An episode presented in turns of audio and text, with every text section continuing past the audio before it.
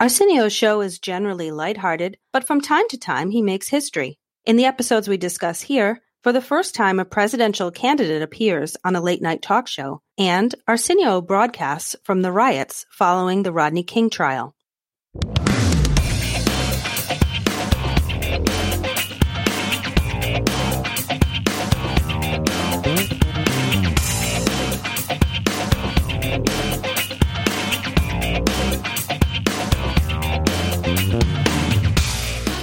From the east coast of these United States, as far from Melrose Avenue as two people can be without falling into the Atlantic Ocean, this is Growing Up in the Dog Pound. Props to Arsenio Hall with Jamie and Natalie.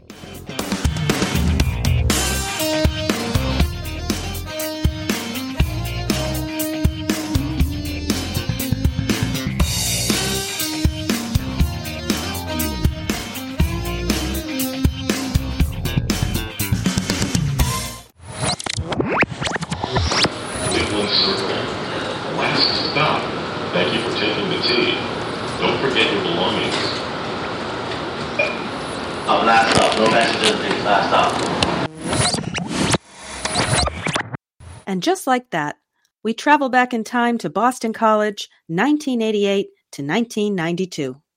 So, you know, normally at the top we start with some story kind of about BC. And um, I thought of one for this one. It's not so much a story as a confession that I recalled a habit that I had when we were roommates, especially in those little dinky dorm rooms.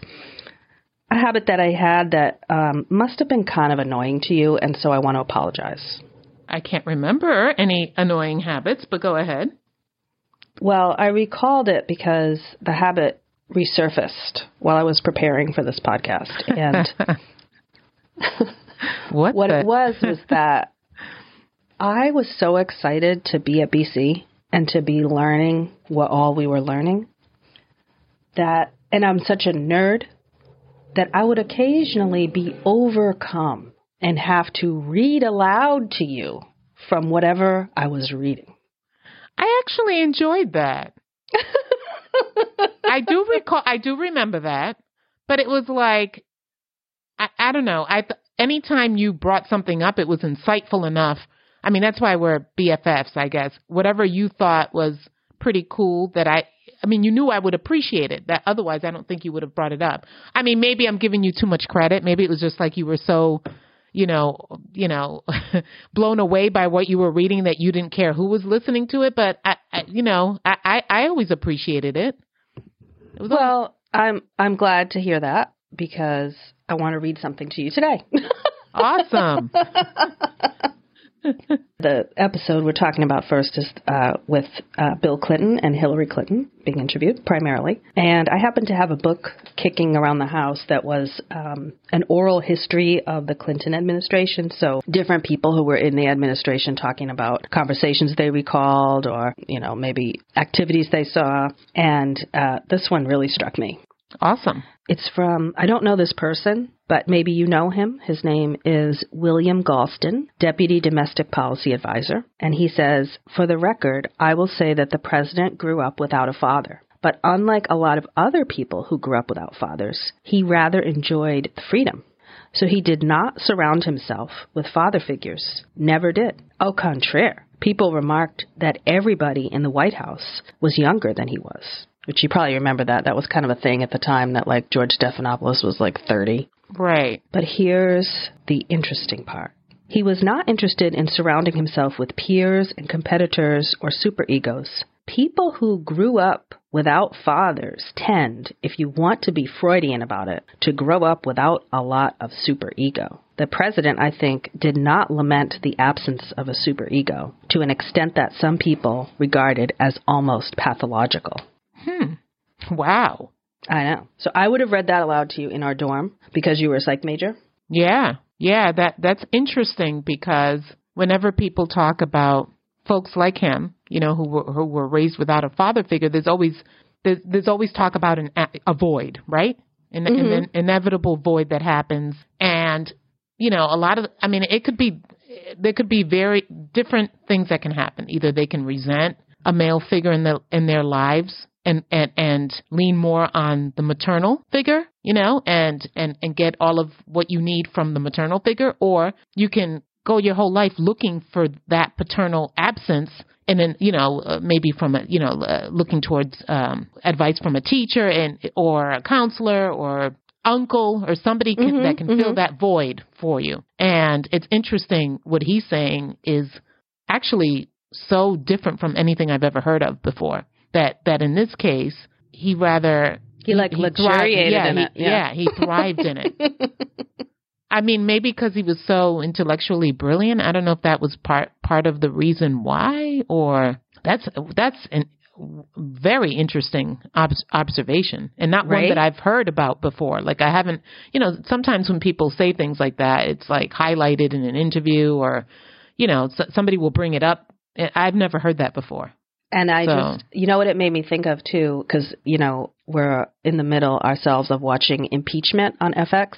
Yeah, It made me think after that, many, several years after that scandal, not during it, but a few years, I think after I was out of office, somebody asked him, you know, what in the hell were you thinking? Why did you have that affair? And do you remember what he said? Well, if I recall, he made it sound like he was just going through so much stress and that it was a release of tension kind of thing. I think he did say a, a couple things like that, but the Mhm. thing that he said that made news was, um, I did it because I could.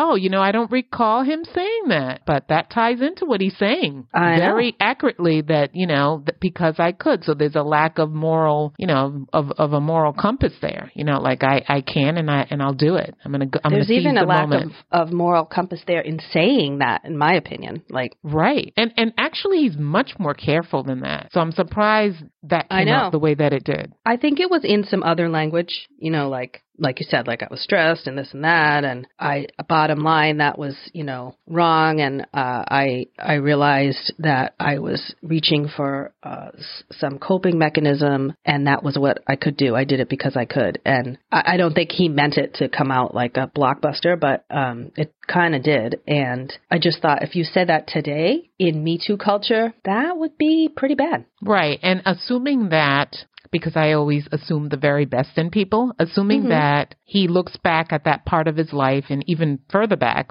back when he was even younger during his governor years, and he says to himself, Boy, I was so out of line back then. Assuming that he's grown, Mm-hmm. he still has some growing to do. If if that if those words can still, I mean, I think that there's there's been a great amount of refle- reflection on his part as far as how his behavior has affected him, his family, you know, what, what kind of historical um uh impression it's left all of his you know I, I think that he's he's a smart guy. He's a, he's very intuitive i think. And I- think he must realize that you know he was not in a great place but uh, there's still like the fact that he can say that years later still shows that there's still some growing to do. There's still some you know some you know there's something wrong in in how he that or you ma- could ma- say that as a public person. It's one thing to say it to your friend and then say like, you know, it was dead wrong, but that was what was in my mind. But that's a major error to say that in a public interview. I agree with that.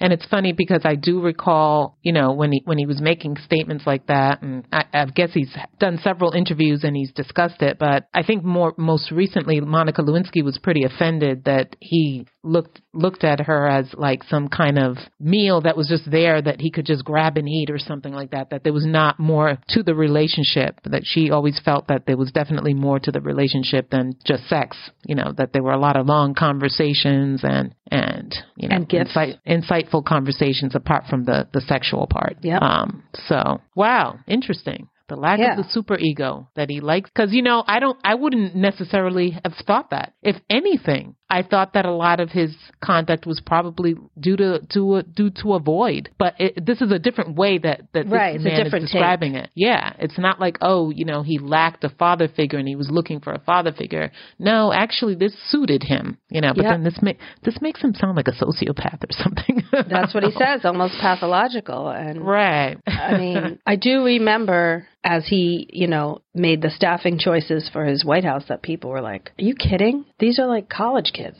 This is not an administration." You know? Right. So there is kind of a frat boy mentality. I don't think he really was that kind of dude, but it was something that was observed at the time that he didn't How did gravitate. he defend that? Do you recall how he did? Was it like, oh, you know, I want all of this fresh energy because they're going to be, they're not going to be sort of corrupted by the, gov- you know, by the old politics? Is that was that his mentality at the time to hire all these young people? Because I, I don't recall him talking I about why he made those choices. He probably brought some of them from Arkansas, so it would have been just who he knew, you know. And Mhm. all presidents do that; they bring in people that they trust and they know. And then I also think that he, and this kind of ties into the Arsenio interview, he probably was one of the first folks to realize that the youth vote was important. And he kind of spun his candidacy as, you know, I'm 45. Uh, I, I'm not a Washington insider. Um, I don't necessarily want to learn from the mistakes of those who came before. I'm just going to blaze my own trail. I think that's Right. part of the reason why he went on Arsenio is that, you know, who's watching that? Young right. people. He knows exactly who's watching that. Yeah. Mm-hmm. Interesting.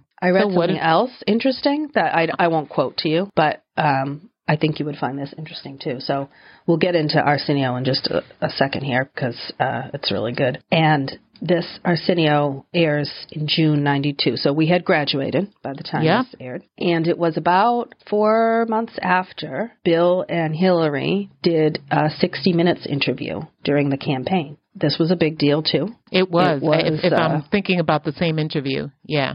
And did you watch it? I watched it online I want to say that I that I've w- over the years I've watched parts of that where she's saying she's not Tammy Wynette, just Yep, standing by her it. man type. Yeah, I'm not yeah. just some little woman standing by my man. right. By the way, I feel like she has like I, I'm not going to really criticize this because I think this is easy to do, but I feel like she speaks like she's from Arkansas and she's really not. But that's okay. You know, she lived there for a minute. right. Some things might rub off. Yeah. I mean, I I use Venezuelan colloquial, you know, like stuff, and because I'm married to a Venezuelan man, so things things rub off. Yeah, like, that- even right. mom says, "Are you are you from Venezuela now?" Because I use all the expressions, and so I so things can we'll, we'll cut her some slack there. Right. Right. And it's not really to her advantage to be putting on that accent, so I think it was unplanned. Mm. Um, So uh, the context for that interview is that they are just about to hit the New Hampshire primary, which is real important. sure is. Yay, New Hampshire. I know. And a woman by the name of Gennifer Flowers Mm-hmm. has come on the scene and said that she had a 12 year, I'm pausing for emphasis, affair with Bill. And Yes. that is hard to just dodge. Like, she's a reasonable person. She's not um, a floozy, for lack of a better word. Mm-hmm. She was a TV reporter. She was a cabaret singer too, so you can kind of diss her on that if if that's you know how you roll. But um, she's a, a real person. She's not like someone who's obviously making up stories. She was in Arkansas at the time. He admits that he knew her, so th- this seems like it could have some legs. And it's right before the New Hampshire primary. So they decide that the best um, best tactic for this would be to do a very serious uh, interview in a public forum and address it head on. They decide that they cannot ignore this and that uh, it needs to be confronted. And more than that, they decide that Hillary needs to be involved. That if the wife is by his side, although she doesn't want to be, Tammy Wynette, and she says she believes him that he didn't have a 12 year affair, that that would be a tremendous help. So the two of them go on 60 Minutes.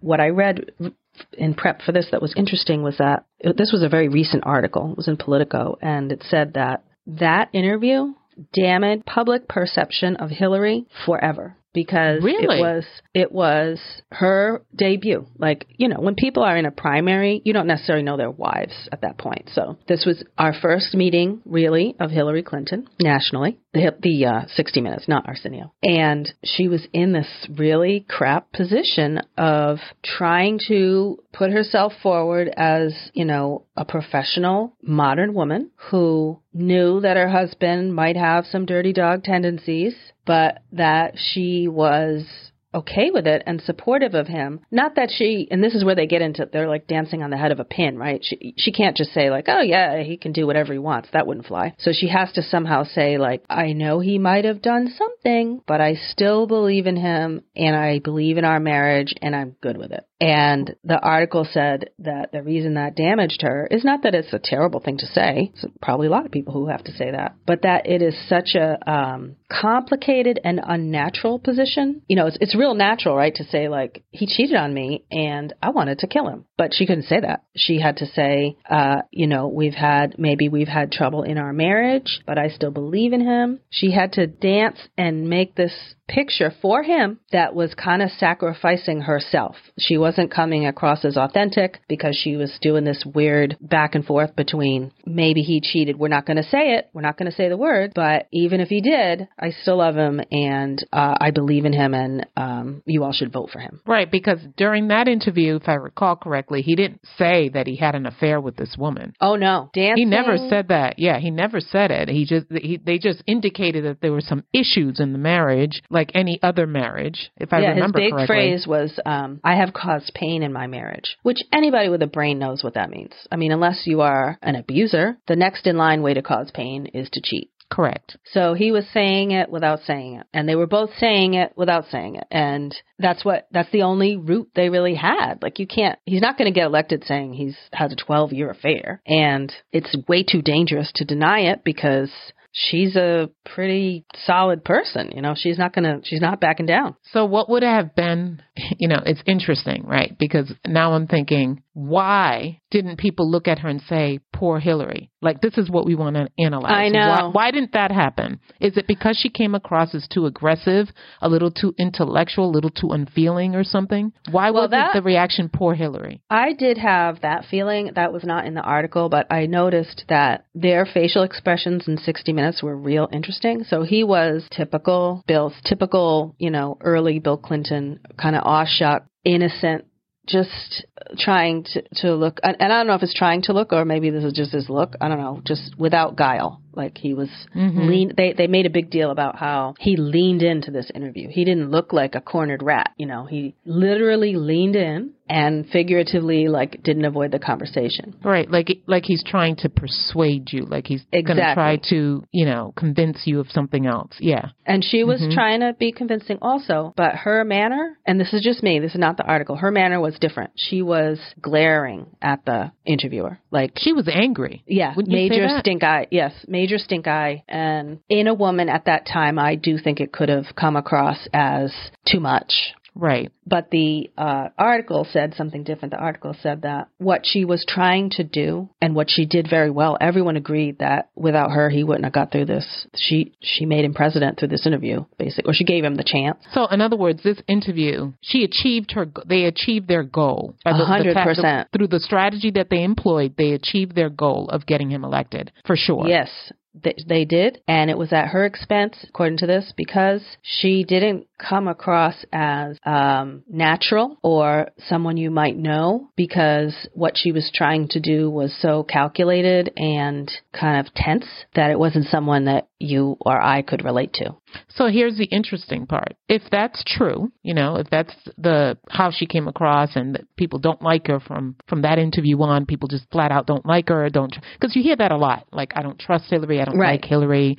She doesn't seem authentic. She seems mean. You know, like you hear it Yeah. all all the time, right? So then, how were, were they able to achieve their goal of getting him elected? If if the characters are not likable, how do we? Well, so know. what they said was that needed to be done in the moment. There was problem A, which was Gennifer Flowers that needed to go away or he was not going any further. And she made that go away. Like everyone on the campaign gave her all the credit. Like you managed to stand by him without looking weak. You know, if you look like pathetic, that's a bad look for him too. You know, what's what's who's he married to? What's this person who doesn't have any feelings. So she solved the crisis of the moment. But if you think about it, that would be a very difficult way to come to the um, come to the fore in front of the American people or any people. Like this is a bizarre situation, and I would not want to meet anybody in that situation. You would not be seeing the best. I'm wondering me. what what would have been like. I, I wonder if she if they would have been successful if if she uh, if she had used another approach that would have been more where people would have liked her and, and empathized and said, oh, you know, poor Hillary, you know, smart woman, you know, caught in this ugly situation. Like if she could have generated that kind of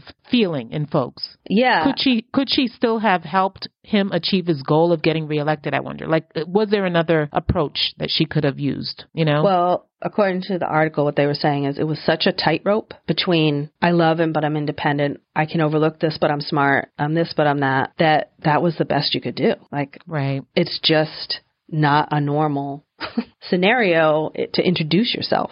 It's funny that I mean we're all responsible for what happens to us, right? But Mhm. if if she had married somebody else, would there have been a different outcome altogether? Because everything that we're judging her on is based on how she reacted to stuff he's done, basically, for the most part, right? It is. I will say that I would never say that she's riding on his coattails because she's obviously a very capable person and smart. Mm-hmm. However, she did believe in his ability to be successful running for president from a very young age, like as in in the 1970s. Right. She was telling people he's going to run and he's going to win.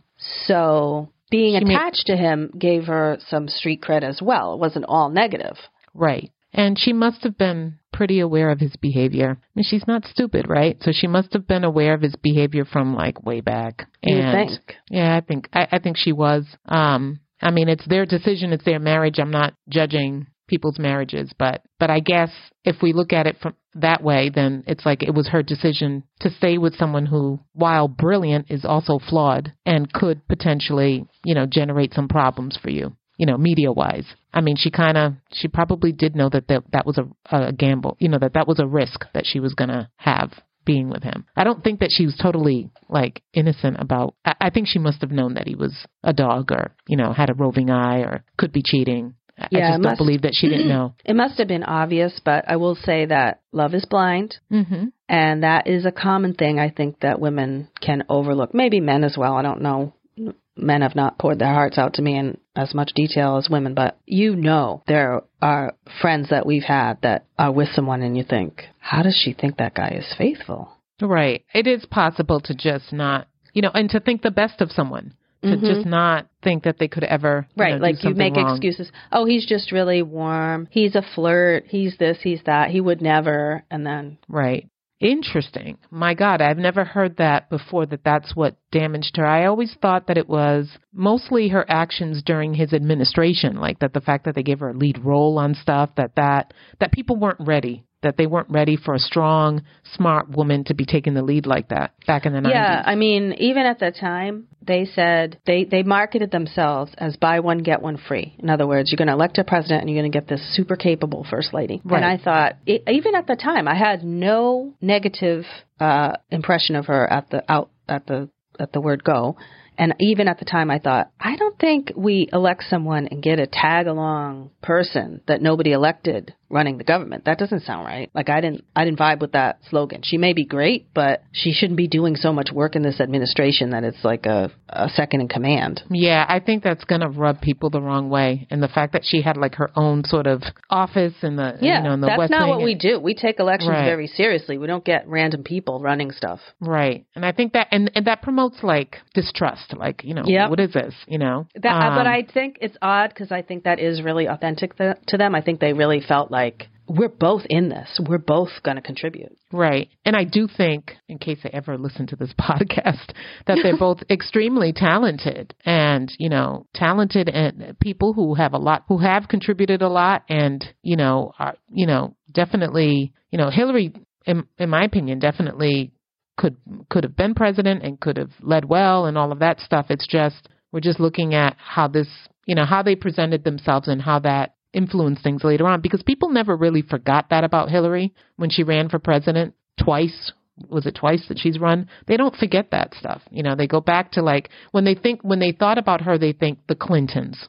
Mm-hmm. So they think back to him, what happened during his administration, how they presented, to, you know, what they didn't like about that. It always went back to that. It wasn't like she came in clean of, of any, no, she didn't know, have a baggage. clean slate.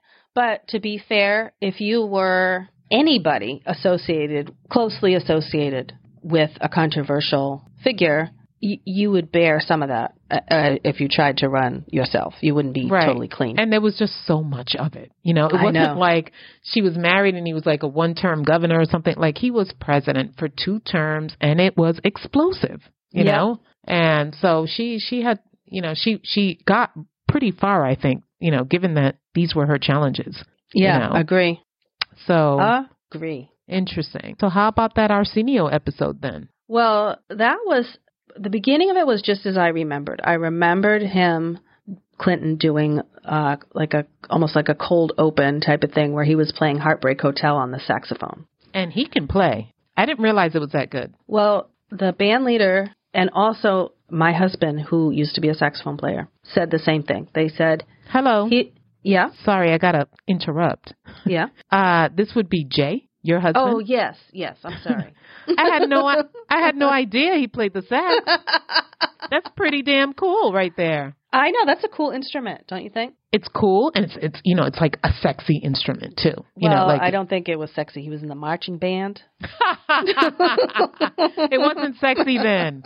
No. But he could play. I'm sure he could probably play like a he's you know like a sexy tune you know on his Well, perhaps I've. Uh, this is like all um, uh, according to Jay. Like I've never seen him play the saxophone, but I believe him. Come on, don't be don't, don't be don't be dissing like that though. I'm no, sure I'm just saying I haven't. I haven't heard it, and I also was in a marching band, and I was terrible. So that's my All right. my. But you weren't playing the saxophone. You know, No, I was the playing the flute. Mm, The flute is, yeah, it's pretty cool. You must have had some skills. Well, so he and Anyway. Arsenio's band leader, whose name I'm forgetting, Michael Wolff, Mm-hmm. said the same thing, which was, you know, I give him credit. He was a good high school saxophone player. He was not great. Like, I know what they're talking about. Like, Right. But he sounded great on TV. yeah, to the, to those of us who are not, you know, music connoisseurs and, you know, can't hear Any uh, imperfections. Right. It was perfectly fine. It Was not embarrassing by any stretch. Right. Yeah, and I thought, I thought he, I thought it was en- entertaining, and I was, I was impressed. Anyway.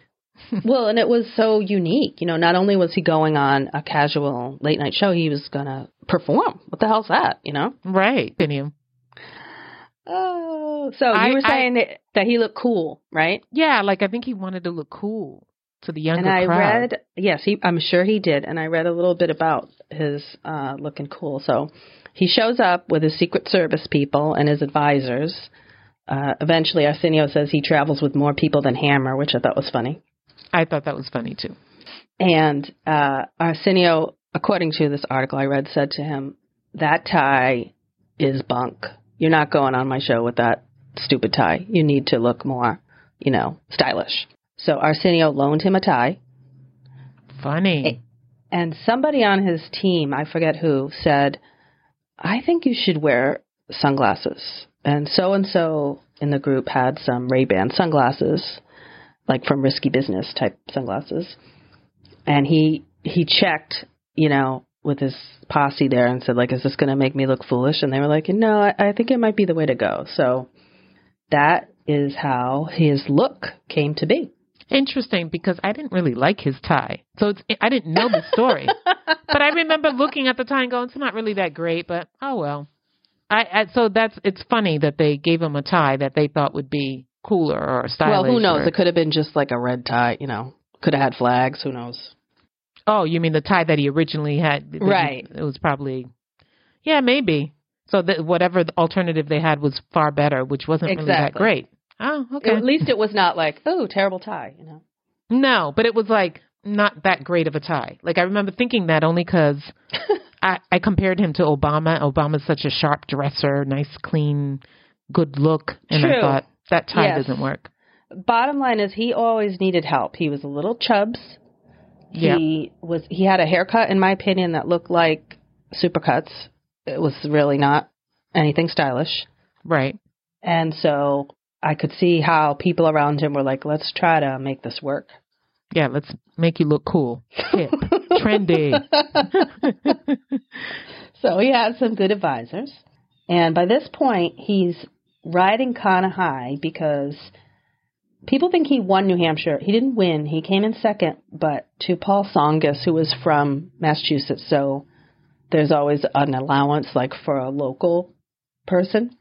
Right. They thought the fact that he came in second in New Hampshire was a big deal. That would he also around- beat Jerry Brown in, in California at the time, right? Yeah. In the Democratic uh, presidential Exactly. primary. So he was riding pretty high. Uh, and he comes out and he plays Heartbreak Hotel at the start, and then he stays in that position with the band while Arsenio does his monologue. Which was uncomfortable. It is. I, I will say it's hard to. Uh, people don't think this a lot, but if you perform and then you're just standing there, it's weird.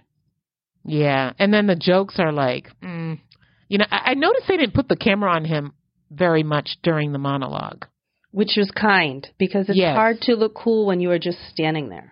Well, and also some of the jokes, like whether it would be cool for him to laugh at them. Exactly. So And they show the Secret Service guy in the audience.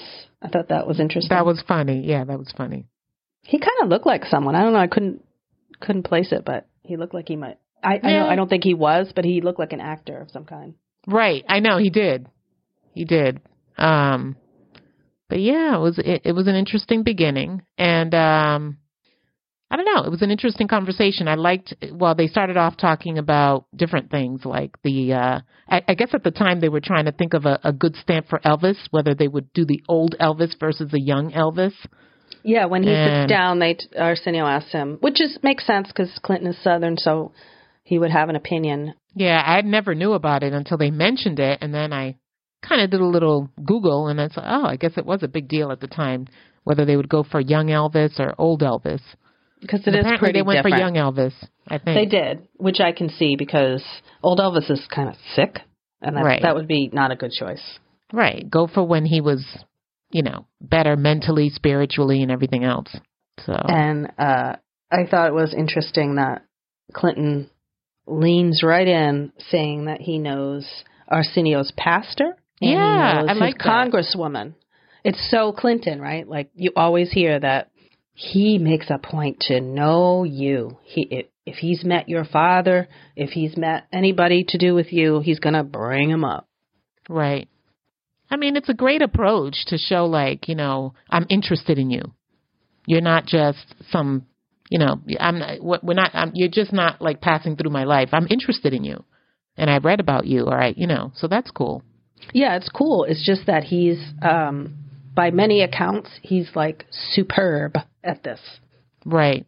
Well, that uh, whatever works to to get you to where you need to go, and apparently it worked in his in his case. Um, but the, I thought the conversation was really very interesting, and it like it was good because it at the time again people are trying to make a decision about who's going to be president, and I thought the interview was very effective. It shows you you know this intelligent, down to earth. I can have a beer with this guy and you know like I, you know I can relate to this guy and he understands what my issues are. You know, that's what Well- that's what came across to me. Well, and especially that this is just after the riots. Toni Morrison, I didn't know it was her, but apparently she was the one who later said he was our first black president. And people oh, I didn't know that. she said that. Yeah, people said that sort of thing because he was being from the South and you know not a not someone in an ivory tower. He Right. had a good relationship with the black community. Well, he said during the interview that three years ago, he before the riots, three years before the riots, he had gone to that to South Central LA to like you know he visited the schools, he talked to students that were about the same age as Chelsea at the time, you know, and he so he so that right away you're you're you're the message you're sending is I I, I care about you. This is not just like me trying to you know, be president because I'm, oh, you know, ambitious or anything like that. I really care about these issues, you know, and he had said that when he met with the sixth graders during that time, which was three years before the riots, that the the uh, the kids were revealed to him that their biggest fear was getting shot on the way to school. I mean, That's awful.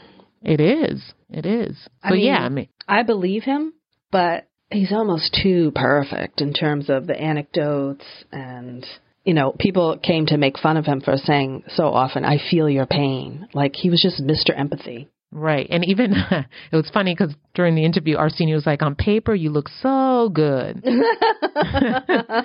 but what are your flaws? And it's funny that he said, you know, you know, like we don't have enough time to get into like all my imperfections, but um, Which is a good answer it is because, well, then he goes on to say some nonsense about he's a workaholic. That's right. dumb. So, I wouldn't so say it's that. kind of it's kind of like when you're in an interview and they tell Right. you they ask you to reveal what your strengths and weaknesses are, and you reveal a weakness that's not really a weakness. no, you say you're a perfectionist or something. so, but yeah, yeah, He's, got it all together. He he pauses a little bit before he answers every question, so he's not too glib, and he's just on point. he was prepared. He was really prepared. I mean, I mean, and the thing is, he was prepared with stuff that made him feel like it, you got the sense that he really was interested in the issue. Like he even talked about a teacher who he had met who who indicated like, look, we're cleaning up all this mess after the riots, but what we need to do is get down to like cleaning up whatever the, the mess, mess was that, that, caused the riot. riots. Yep. You know, so he had like like you said, anecdotes and you know, information to reveal and so it wasn't just like, oh, this is what I think about the riots. No, I've been here. I've talked to people. I was here 3 years ago, you know, so it, it was intelligent. It was and it what people say about him is like you and I would have to like even if we did those things, we would do a lot of prep to have them read those anecdotes ready for an interview. But what Right. people say about him is uh uh natural. Yeah. You can see that. Mm-hmm. Yeah, it was it was interesting. Even more So- interesting was when Hillary came out. Yeah, so then she comes out next. They go to commercial and she comes out. And like I said, this is um, after the 60 Minutes interview. So she can be a little more cash at this point. It's not, Um. his his uh, reputation is not on the line so much. True. Except she's not. Stiff. Stiff. I thought you she think was she's stiff. stiff? I felt that she was. But go on. I what did you notice that made you think I she just was stiff? her her body language seemed a little bit. She didn't seem relaxed to me. On No. guard, on guard, and she had no real reason to be. Uh, I, I don't know if she was afraid of what question might come her way, but I don't think that she had any reason to be afraid. You know, I don't think no, that Arsenio. Arsenio's a softie. He's not gonna. And if he had- certainly with a woman who's been cheat, he's not gonna make her feel bad. No, and I and I think that if he chooses to have you, you're a politician, and he's choosing to have you on his show. That means he kind of he likes you, and he probably wants for you know you to come across favorably, right? So it yeah, was, and I, you you would just be a big jerk to make some woman who's probably been cheated on pretty seriously feel bad. Like he just wouldn't do that. right, right. I, I thought she looked a little stiff, although I don't know. And then I felt a little uncomfortable with the Gennifer Flowers question Right? or Her comment answer, or whatever right? it was. I yeah, know. I felt uncomfortable. Like, how far is this gonna go? So we can re- we can reenact it. So he says, "I'll be him and you be her." Okay. I'll try to remember verbatim if I can. He says, um, "So you, Hillary, you know Gennifer Flowers, right?" Well, yeah, I, I know her. And he says, uh, "What do you think? What do you think her problem is?" Oh, she's got a lot of problems. Yeah, and it was really nat. That was actually very natural. It was. That that was a little bit of a woman scorned, I think. Yeah. And and the thing is that that Arsenio framed it as like, well, you know, I gotta I gotta ask, like, have you asked him like who is Gennifer? Who's Gennifer? Well, I and that's when she said, I know who Oh. Gennifer is. Yeah, she went real defensive, real quick. Right. And then it stopped though. Like she didn't have to worry about being on guard after that. Like it just, you know, he digressed right, it did. to other it went issues. away. He he didn't pursue. I think he felt like if he didn't go there, that people would think he was being weak or something. Like he's a It was comedian. like the elephant in the room. I mean, come on. right. Like you've gotta you've gotta go there, otherwise it looks like you're hiding something. 60 Minutes did a lot of good for them, but it did not make her go away. Like, she came out shortly after that with um, audio tapes of him talking with her, and she was she was not giving up. So I think, although publicly that 60 Minutes interview cleared them, she, I'm guessing, Hillary had a had to see a lot of ugly backlash from Gennifer Flowers over, you know, who who at that point was like, "Hey, you don't want to believe me? Fine, I got tapes." You know, I think Well, the- she probably had it thrown in her face a little. Hillary's biggest problem is that she, and I believe that she is pro women and that she wants women to get ahead and that she wants women to succeed. I definitely believe that with all my heart that that's what she wants and believes in and all that. But unfortunately, in the in her reactions, in her because of her decision to defend Bill, she's been in in those interactions. She's been anti-woman. You know, Yeah. like Monica Lewinsky's a bimbo. Yep. She's been heard saying, you know, and we know Monica is not a bimbo. right? No. And and Gennifer Pl- Flowers, well, she's got problems. She's really? got problems, and she called her a failed cabaret singer. Right. So it's like she, when it came to her husband, she, you know, she'll she'll railroad you, you she'll destroy you. She's anti-woman then, and I think that that sort of difference, that contrast, did not help her. No, like I think a lot of women felt like they, you know, I can't trust you. You're you're so 100% by your man that you're willing to say that this one's a Looney Tune, or you know, I don't think that helped her at all. No, however, I would say that many a woman who has been cheated on takes to calling the mistress names. That's an unfortunately natural response. Correct. You want No, to put it- them down. Yeah, it is. I just think that that that Not a wasn't good helpful. look. And, and, let me tell you something. Talk about being saved by the bell as far as technology. If that woman had, if it was today, she would have WhatsApp videos. She, I mean, she would have all kinds of stuff to show as proof. She just, you know, we were back in the day. There, there really wasn't that much proof, and so when there's really very little proof, you can deny and deny Exactly. and twist it. And they were lucky in that respect. Had it been now, she, he would have been toast. Really, she would have had plenty, plenty of proof. Now she's got tapes, but I don't know. I, I, did you ever listen to any of the tapes? Very I'm talking about. Gennifer Flowers. yeah, it was interesting because they did the 60 minutes interview and it was very effective to the point that the next day Gennifer Flowers comes out with tapes and it didn't really make all that much news. It made some news, but it wasn't it didn't reopen the problem. And I think it was because there was some controversy over were these real tapes or were they edited? I'm not sure she turned them over to somebody neutral like NBC News. I think she just played them and gave them to the Inquirer or something. Right. So they were it was like tainted evidence. right. When you when you behave in a way that makes the public think that you're trying to benefit financially, then they start to doubt you, th- doubt Right. the veracity of the story. They might think like, yeah, he probably did do something, but That was definitely her problem. If she had gone to, like I said, NBC News or something, I think it would have been worse. right. Yeah, it's it's it's an interesting thing. you can kind of tell that Hillary's um, persona is becoming a little challenging. So Arsenio asks her something like, I've heard that you're chilling out. I've heard that people have told you to maybe take a back seat in the campaign or, or something along those lines. And yeah, she's and I kind of what was her defensive re- again, like, no, I'm not doing that. I don't know who thinks I'm doing that. That's too bad for them. And Right. you can see that start just starting to bubble up that maybe right after that you start seeing headlines like, is she helping or hurting? Right.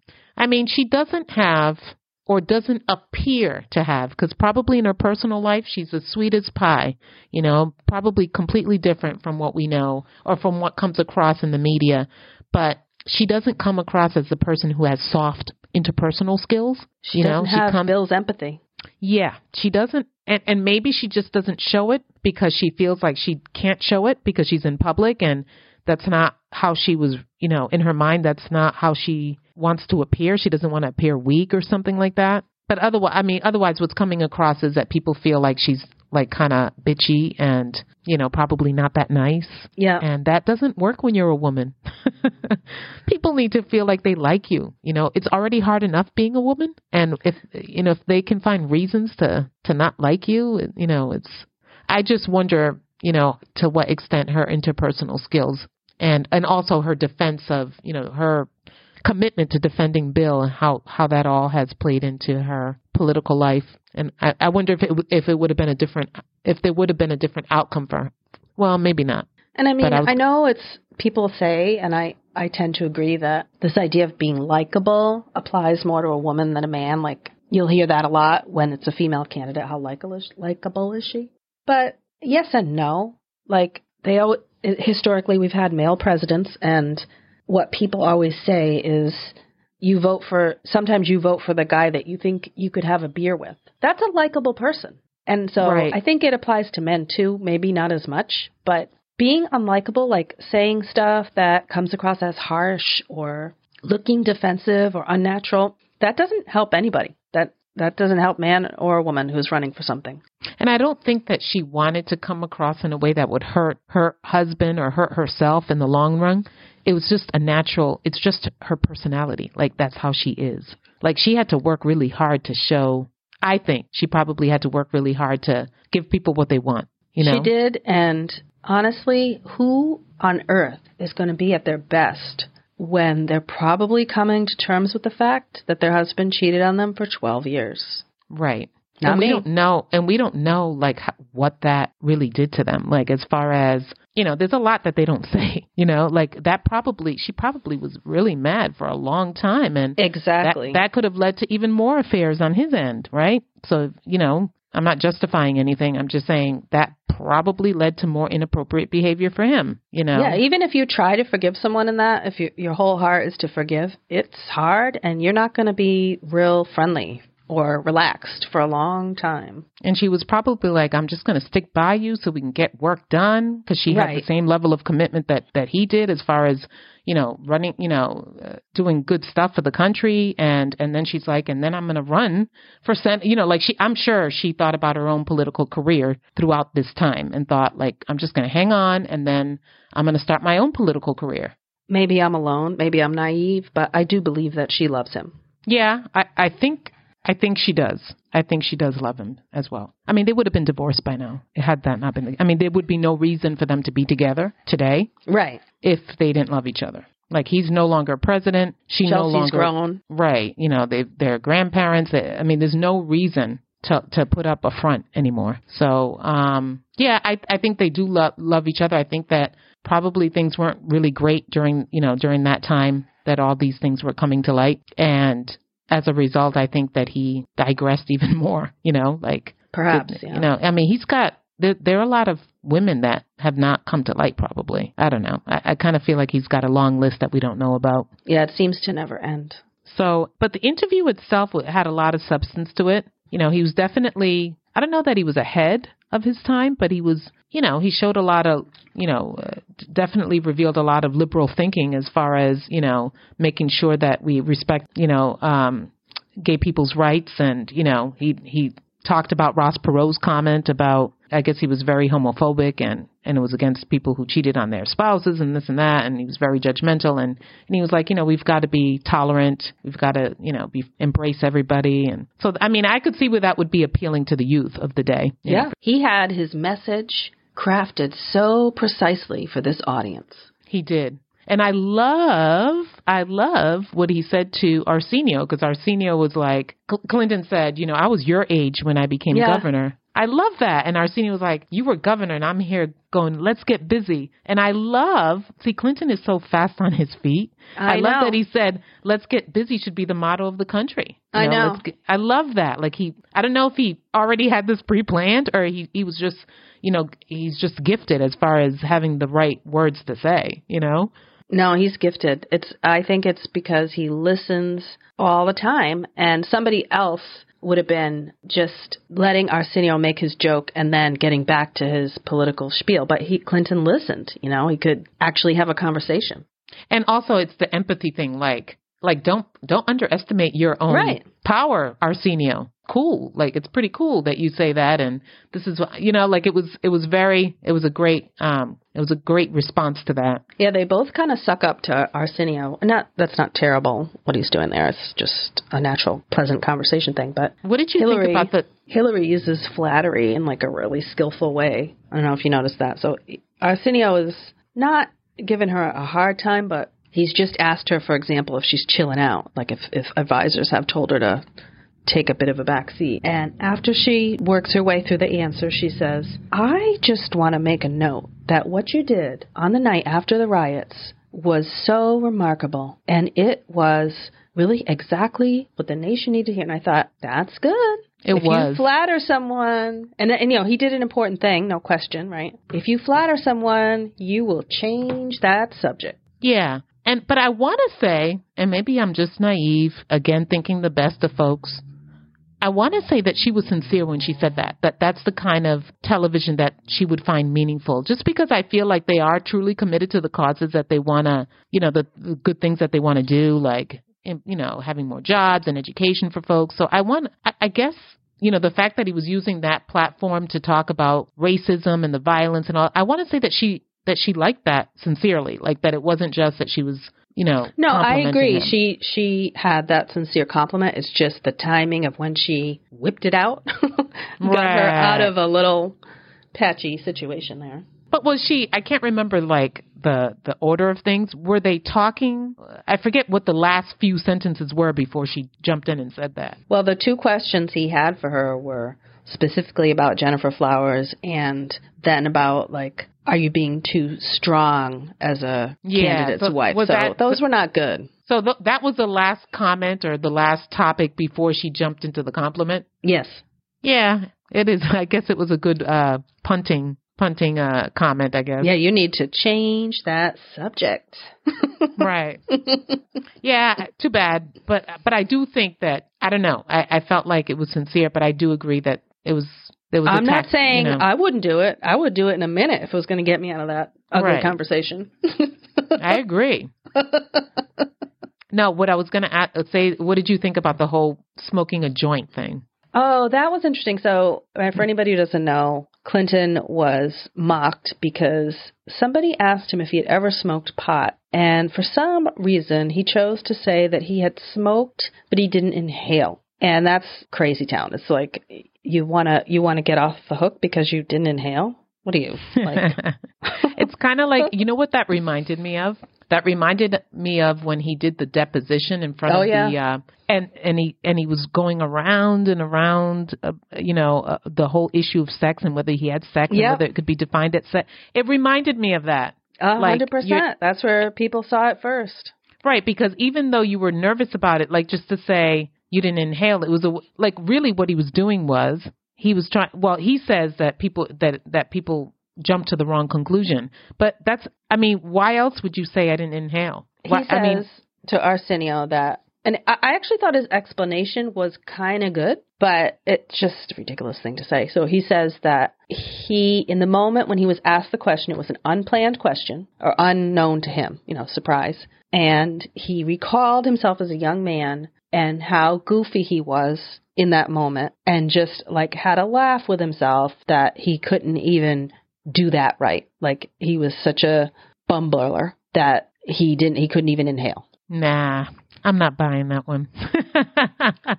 Well, I think it interesting was. you I say think that. it was. Yeah, I mean, I could also see thinking, you know, I want to answer. and This is giving him all the benefit of the doubt, which I'm sure he might not deserve. But I could also see thinking, you know, I don't want to necessarily lie, but the one time I smoked, it wasn't even fun, and it's not like I was a pothead. So maybe I should explain that I wasn't even really into it.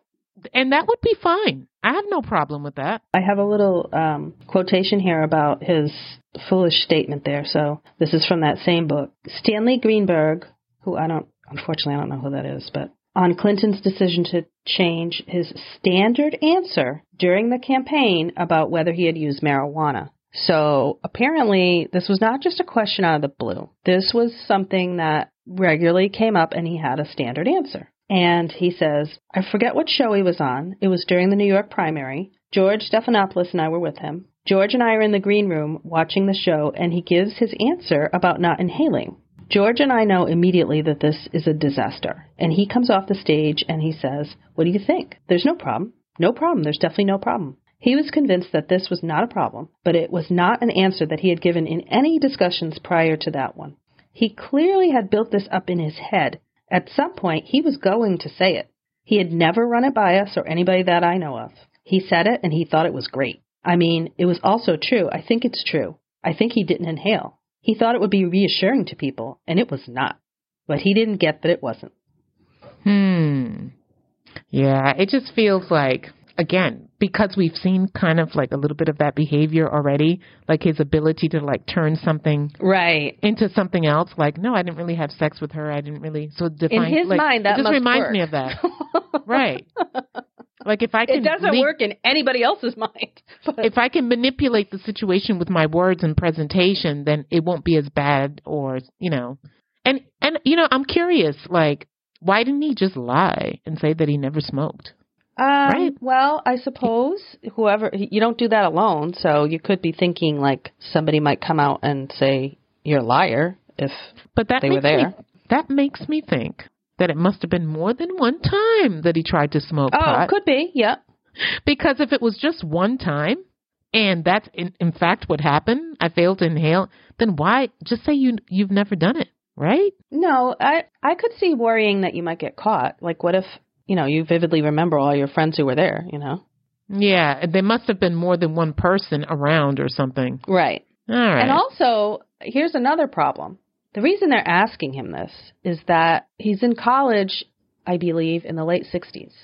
So they're kind of asking him when they ask him that question, so were you a nerd or were you like all the rest of the hippies? And he might not really even want to be the nerd and say, "Oh no, I wasn't part of that at all." Like it's it's not he's not going to be that far from pot if he's in college in the late 60s. Right, right. So it would it would probably look unrealistic that he never tried. That he was such a nerd that he. Right. I don't know. I d- well, yeah. Anyway, Anyway, so they do pretty well. I think, uh, you know, similar to the 60 Minutes interview, he was much more the one you'd want to get a beer with than she was by the end of that interview. But um, they were appealing. Overall, that was an appealing couple. I think that people could, if you were inclined to agree with them politically, you you probably would have an overall good impression by the end of that interview. right. I mean, with Hillary, I just always thought she's brilliant. She's smart, and that was enough for me. I didn't really care about whether she was. I don't know. I never really worried about that, like whether she was a bitch or not a bitch, or whether she was too intense or aggressive. Not none of that. I I remember at the time, I just thought she's smart. She could go. She could do this. You know. and, a lot of young women like us would have seen that and thought, oh, that, that's how I want to achieve in my life. And also that was like compatible with what our experience had been up until that point. I mean, we we went to Bayview, all girls school. It's all about women, emp- you know, empowering women, about getting educated, about being the best, about being this and that. Then we went to, you know, BC. Like everything in your mind up until that point is like you've got to get educated, you got to be smart, you got to succeed. And so she fit right into that for me in my psyche at the mm-hmm. time. So it never occurred to me to look at any of that as a negative. If you were smart at that point in in my life, if you were if you were smart and you you know you weren't out there doing some crazy stuff or insulting people in a terrible way or something, then you had my respect. Yeah. you know. No, That- that's how I felt at the time. I'm know? sure most young people would have felt that way. I think it was our parents' generation that probably that wasn't exactly what they had in mind. Right, right. Because at, the time I thought she's a leader, she's a thinker, she's an intellectual. That's cool. Mhm. I, that's what you know. That's what I've been around. That that's fine. You know, like now I look at things a little bit more in a more comprehensive manner. I don't just look at their intelligence. I look at different factors. But at the time, it's like that's enough for me. Unless you're doing something crazy or something Right. I don't agree with, or or making some weird racist comment or or Right, homophobic right. statement, then you're good to go. You know. Yeah, she reflected well on him that he chose a strong woman who, you know, was his intellectual equal. And I mean, oh, and like I said, I I thought the interview had a lot of substance, so it wasn't just all jokey jokey. There was a lot of indications of what his, you know, what what what are the themes that are motivating him? What will he be working on? And I think it's appealing when you hear about a you know young president with fresh ideas talking about you know whether you're it doesn't matter what political party you belong to, but when you hear something fresh like that, you know, like I'm going to increase jobs you know, uh, I'm going to focus on education. I'm going to focus on f- folks that are not necessarily college bound, and I'm going to create paths for them. It, it all sounds great, you know, and it's all you know economy building. So Yeah, overall, it was a win for them. And people, especially where people were kind of skeptical that this was a good idea to go on a late night show, I think he showed people that he knew kind of where it was at.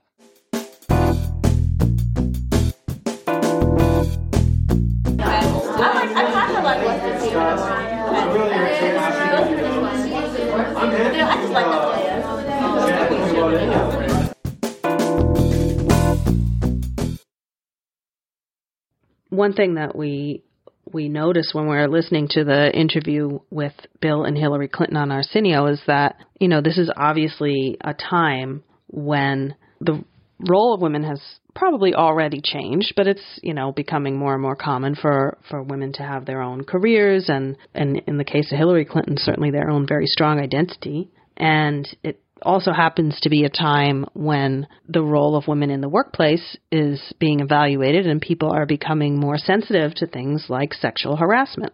You know, goes hand in hand. If women are participating there, then there's going to be conversations about what's acceptable behavior, what is a, a toxic work environment, you know, what's um, unreasonably bullying within the workplace, and and that results in a lot of discussion of sexual harassment around the time that we are in college. Mm-hmm. And I don't I don't believe I would have been aware of any sexual harassment policy at BC if there was one. I knew the words, but um, I wouldn't have thought that sexual harassment could have occurred in a classroom. I mean, I know that's somebody's workplace, but it didn't seem the normal situation. There's no, you know, t- stereotypical male boss and younger woman co- uh, colleague. There's, it just doesn't exist. It's a different environment. I wouldn't have, and, and who, who would be harassed? The professor? Like it, it didn't seem relevant to me at the time, but I did have an incident. I was witness to an incident that uh, brought up very seriously the prospect of sexual harassment in a classroom. Very, very interesting, uh, even more so in retrospect. So the class was a required one for English majors, so it was a bunch of uh, word geeks. Relatively small class, not a lecture class, so say 20, 30 students. And because of the type of class it was, we had a very young instructor. I doubt that she would have been a full professor. It was a female instructor. And I, I had the feeling that this was maybe her first teaching gig. N- no problems whatsoever with her abilities, though I, I learned a lot in that class and I, I liked it a lot. But I did have a, a feeling that um, she probably didn't have that much experience. And it, that's an odd one, too, because I, I taught college for a little bit, as you know, and when you teach college and you're a graduate student, you might only be four years older than your students. You may you actually could be only one year older, depending on you know how things go. But she was very very close to our age. I think she probably was 25 and we were 19, 20, 21. Right. Mhm. So only a few years.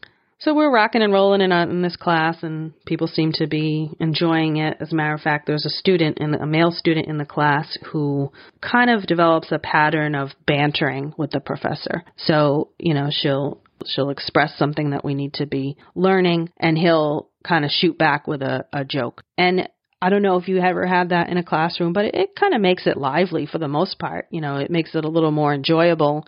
It's having been a teacher, I can say that as long as the person is not, um, you know, interrupting all the time or, or being too challenging, it, it makes it easier for the instructor as well because you you're demonstrating that someone in this class is interested in the content and engaged enough to to make some remarks. You know.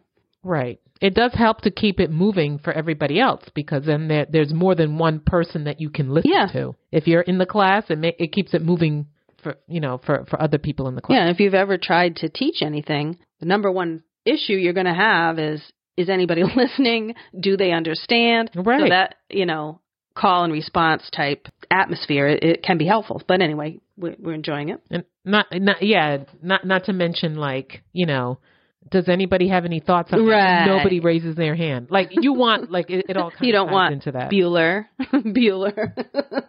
right. Hello. Here I am again. Now, I wasn't, I'll be honest, I was not paying a ton of attention to what all this guy was saying and how frequently he was saying it. And I, I just knew he, he seemed to be interested in the class and it was fine with me, whatever he was joking about. So one day, this teacher is teaching and she tells us that she's not going to be there, say on Monday, say it's a, a Friday and she's not going to be there on Monday. And it so happened that at the same time that she said this, there was a a group on campus from Playboy magazine, and they were inviting female students to kind of audition, or I don't know what you call that, try out for a place in the magazine off campus on that Monday. And it became a big to do because a bunch of students protested that BC was allowing Playboy to kind of make this uh, invitation on campus. I don't know really if BC how how they could have stopped it. I'm not sure how. Do we remember how that happened? Was it like a Yeah. flyer? I remember it like- flyers. okay, because that's how things were. Yeah, that's how things worked back then. It was like everything Right. was on a I mean, flyer. it's impossible. What else would it be? They can't like stand in the quad and shout about this. So, right. and I I do not No believe internet. that BC would have let them like have a meeting about this. That I can't imagine that. So BC allowing it? Did they allow some flyers to be posted? How are they supposed to stop that? But anyway, some students were protesting this, and to the extent that they actually went to the um, hotel where the interviews were happening and picketed and said that you know no no BC students should go and they sh- Playboy basically shouldn't be putting themselves out there to college campuses because it wasn't just BC they were you know going for any college girls who wanted to do this. Mm-hmm. So this is happening. I, I vaguely remember this. You know, so if you're not involved in a protest yourself, it might not seem that monumental, but um, there was awareness anyway that that Playboy was around. So this guy in the class chose to make as his remark, "Oh, you're not going to be there on Monday. You're not going to be here on Monday. Are you going to go try out for the um, the Playboy spots?" And I don't remember the teacher's response at all. I just quickly, the, uh, to my memory, the class just quickly moved on to laughed and, and moved on. And the reason he would have said that. Do you think anybody? Do you think anybody in the class was like, "Yikes, buddy, you went too far"? I did not. Do you think anybody thought that, that? Um, opinion. I also okay. I'm gonna stop you. I'm gonna stop you though. Clueless. You didn't have that. Op- oh no, I didn't have the. You didn't have that I opinion have the then. Observation that anybody looked shocked. I also did not think it was going okay. too far, but I didn't notice anybody else it's interesting. But now we're going to fast forward to 2021 right now. The Jamie of right now, you're in the same class and somebody says that. Well, I have to give the context a little bit too, I think. Um, mm-hmm. The teacher had said on several occasions, it, because it was relevant to the material, that she was a feminist and there was a feminist school of literary criticism that we would study and she would, you know, give her background according to that. So some of the remarks this guy made throughout the class had to do with, I know you're a feminist, but. And so it was in sync with other things he had said. Is Playboy like a trigger word? Yeah, I get it. Uh, but I didn't, it, I didn't see it at the time. Would I see it now? Now I would, I'm aware enough to at least know like, woo, danger, danger, danger. Right. Don't say that. Mm-hmm. But I don't know. I, I, I would have felt like, as an adult, uh, I was probably supposed to be an adult then too, but as a fully grown old ass adult now, evolved, a fully grown, grown ass and evolved adult. I would have thought that's dangerous for him. Um, if she doesn't like him, she might give him a bad grade. That would have been my response, in, me, intellectually, mentally. Ne- as like as of right now, that would have been your your. I would have thought better not to have said that because if she takes offense, that could influence your grade. Right. No, that's true. I just think in the times that we're living in, like right now, fast forward 2021, with with all of the things that that is out, you know, all of the opinions about anything that could any remark that could be sexual deemed as sexual harassment i would have thought that that was just a big mistake for him to say that. Huge. Like pretty woman. And that he huge. Yeah. Yeah. Um yeah I, I i that's a that that um at the time i probably would have blown it off jamie and i would have thought that she was being I, I I'm assuming her reaction was not. Well, her reaction good. in the moment, as I recall, was nothing at all. The class just went on.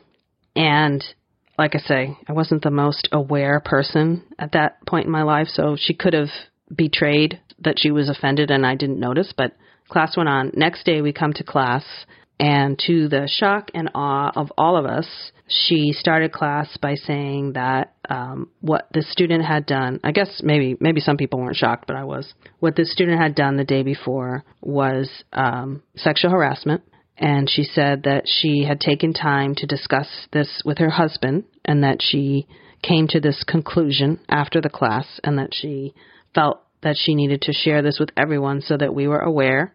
And this was not a short intervention.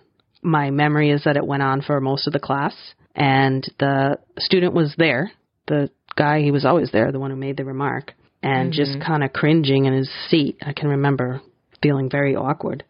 So what was she saying for most of the class? That it was sexual harassment and that it should it should not happen. That these comments are unwarranted and what that, else? Um, you know, this was early days of sexual harassment, so she was kind of explaining why it was a problem. In other words, it put her in a situation that she shouldn't have had to have been in, and that he basically overstepped his position in the class uh, by making her feel ashamed or the recipient of an unwelcome advance, so to speak. And I don't recall, I, I'm sure she must have said something about, and to others of you who may have been offended, I want you to know that you had a right to be, sort of thing.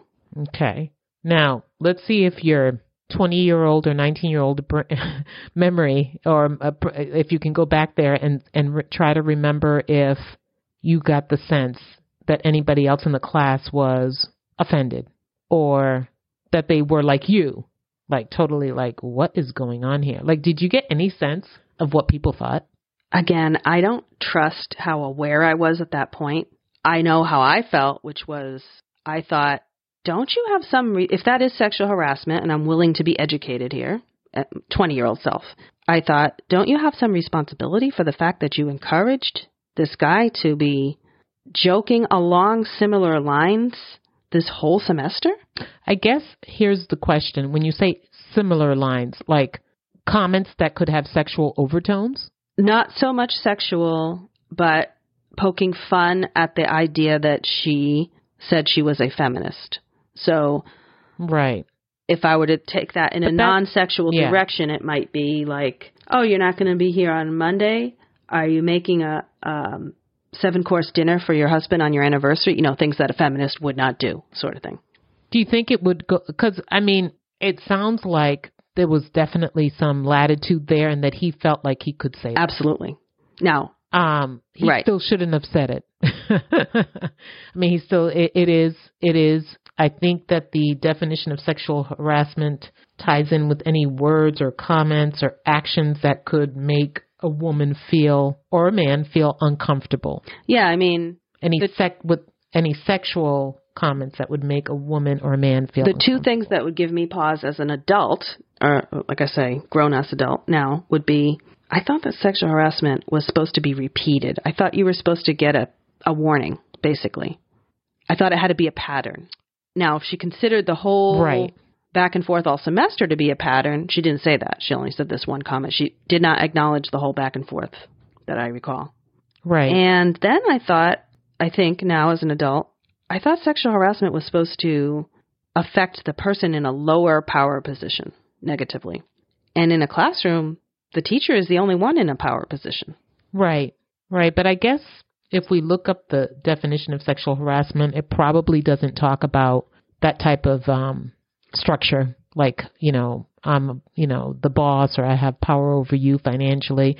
Those things can certainly create and and and promote that kind of you know um, ongoing pattern of sexual harassment, but it doesn't have to. Well, it's like some companies will say we do not allow a supervisor to have a relationship with someone they're supervising. But we do allow two colleagues to be in a relationship, you know, people of equal level or different departments right. or something. They may say that you have to declare the relationship or they have some rules, but it tends to be that they only really object if the one person is supervising. Right.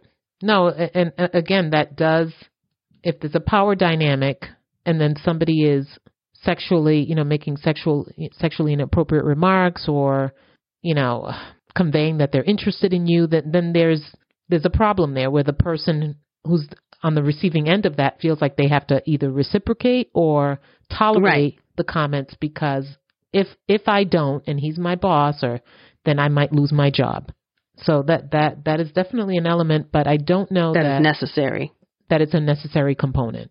And what a story. Now, I've got a big problem with how the professor or the instructor, I don't know, can we call her professor, instructor decided to go about this. Huge problem with it. Yeah, I feel like first is it really any is his comment really any worse than the humiliation she put on him after the fact? Mm, Not sexual harassment, point. some kind of humiliation, public humiliation. It definitely was. And I'm not sure that that was appropriate. And I think that you mentioned that she mm-hmm. was young and only perhaps a few years older than most folks in the class, I think that that, that played into her bad decision making as far as how she wanted to educate everybody about this and how she wanted to call attention to the problem. I, I think, first of all, that she should have consulted with somebody in a hot in you know uh her boss or her supervisor or somebody in, in the school administration to help her um navigate this a little bit better. I mean, I, I think she could have had a conversation with the young man about his comment. I mean, he's not some kind Right. of monster. There was a playful banter. She liked. She must have liked him well enough. She encouraged. I I Because remember she did- distinctly thinking, "You encouraged this guy all semester."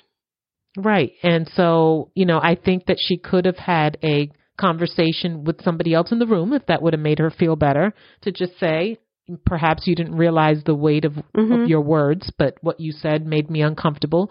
She could have had that conversation beforehand.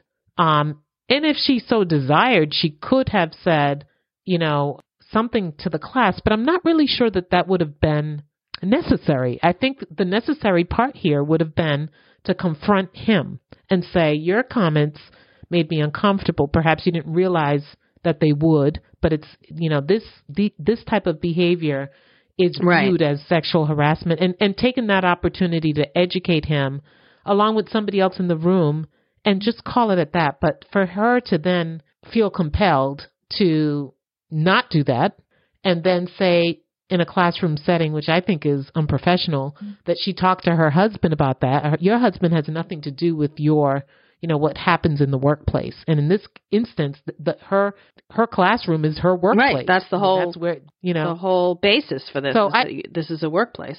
Right. It, it- it's just as inappropriate as anybody else saying for me to say, well, I, you know, if I had a problem at work, for me to say, well, I talked to my husband last night would be completely inappropriate. Things have to be dealt with in the sphere that you're in. You're in that. That's your workplace. That's your classroom. Go through Well, and I think that's Go. Th- part of the boundary crossing that I felt, right, is that you probably had a relationship with this kid that was, I'm not going to say unprofessional, but it was more personal than normal in a classroom. And then when something goes wrong, you're again handling it through personal relationship channels, you know. And believe me, having taught myself at a young age in a college setting, I'm the last one to judge because I wouldn't have, I don't know what I would have done. Um, I do feel like there's a mixing of personal and professional in all aspects of this that makes it dicey. Absolutely. And so she, in this instance, she was wrong too. That's what I what I see. And perhaps now, I, I would love to Right. what her thoughts are now, uh, whether she handled that correctly. Because in my opinion, And I also do not think that BC wanted her to handle it that way. If they'd have seen that, I don't think they would Right. have been psyched. what would have happened if this gentleman, this young kid, went to the school administration and say, "Look, she took this comment the wrong way. I didn't mean it that way." She didn't even take Right. She didn't even pull me aside to explain that I, I did something wrong, and she completely humiliated Right. me in the classroom. I don't think that No. would go over well for her. And now, I mean, I guess there were, there were witnesses to the comment, so it's not like he could, you know, spin it in a different way to make it sound less offensive. There were we all heard it, so that's not the case. But hmm And he could have said, I apologize. I didn't. And I think, based, you know, well, unless you have something different to add about him, it doesn't sound like you do. You haven't said anything about him that, that seems like he would be like mean or, or troublemaker. It sounds like he otherwise seemed to be a normal kid. He probably would have just said, I'm really sorry. I didn't, I, I think that if he knew that he offended her, he wouldn't have, I mean, he would have never said it if he thought that he offended her. It sounds like that that's what we're dealing with. yeah, and I think, I mean, he wasn't alone at that time, right? This was a time of dirty jokes or ethnic jokes, mm-hmm. and you still could say to someone, "Oh, I was just kidding," and you can't say that today. You're not allowed to like make a Polish joke to a Polish person and say, "Ha, I'm just kidding." Right. Right. Certainly. And it, and it just her reaction was very extreme. I find it to be very extreme and not helpful. I mean, the only thing that Um you could say would be helpful is there I'm sure there were other students like me who would never remember that comment if she hadn't called attention to it. And so were we educated Yeah. to say, okay, that was offensive and have to watch out. Sure. There's a teaching moment there that occurred that, you know, made me more aware of of people's feelings and the context for things and going over the line, but I don't know that it was worth humiliating someone and also like I said, I I couldn't accept it at face value because I really felt like she had a responsibility to say, I know I encouraged you all semester in this banter. Right. And there was never a comment on her part that said, you know, sure, you guys have observed that she, he and I have a playful relationship, but Right. he crossed the line.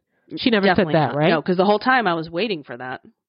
Right. Just that one add in, like, certainly we've had a playful relationship, but in saying Right. what he said, which has sexual overtones, when we talk about Playboy, we're thinking about a Mhm. naked woman. Okay. So this, uh, right away, it's, it's, it's a sexual thing that we're, you know, you know, it was her. I, I think that she could have said, you know, we, we've had a playful relationship, but what he said crossed the line. And that would have Mhm. been fine. But I don't think that it was necessary. I don't even think it was necessary for her What would you say about to do that in the uh, classroom. okay, maybe somebody else in the classroom was offended, and she needs them to know that she did address this with him, and it's not going to happen again. Well, then I would keep it brief. I would just say, you know, um, um, whatever his name was, I'll just say Mark. Mark made a comment and we discussed it and, you know, explained to him that those comments would be deemed as sexual harassment that I, you know, that I, you know, we discussed it and I see that he didn't intend for it to be that way, but that's what it come, that, Mhm. that's how it's seen and that's how it's interpreted and that really can't happen. And it's you know he and I have a an, an understanding about that and we want to make sure that Yeah, everybody else yeah, understands. And that would have been fine. Five ten Yeah. minutes top I mean no no more than ten minutes. But what she did this is what I think I think she was so offended that what she did was Revenge. was a form of punishment. Yeah, she was punishing him all Mm-hmm. all that whole hour. She was she was punishing him by making him suffer what she probably suffered. Like she probably felt she probably completely carried humiliated her, and so now class, right? Right. And it was like, I'm gonna get you. I'm gonna get you. I'm gonna I'm gonna make sure I point this out. And she was mad. There was no question that she was really mad. And her anger is disproportionate to the crime. Her anger is the result of inexperience and not really a, a good under not a sound understanding of all the issues. That's what I that's what I see is somebody and I wonder if today she would have acted differently and I can bet anything. Well, even would- for self-preservation, I think you would today. You would get a dean or somebody involved. You wouldn't just go rogue. Correct. Absolutely. That's all she would have, she should have done is just say, look, Had a problem. know, perhaps this was not your intention, but I need to invite this gentleman here. I'm not trying to scare you, but I want to make you aware that these comment and and you know, sometimes you've got to lay the line, but you don't have to you don't have to destroy somebody.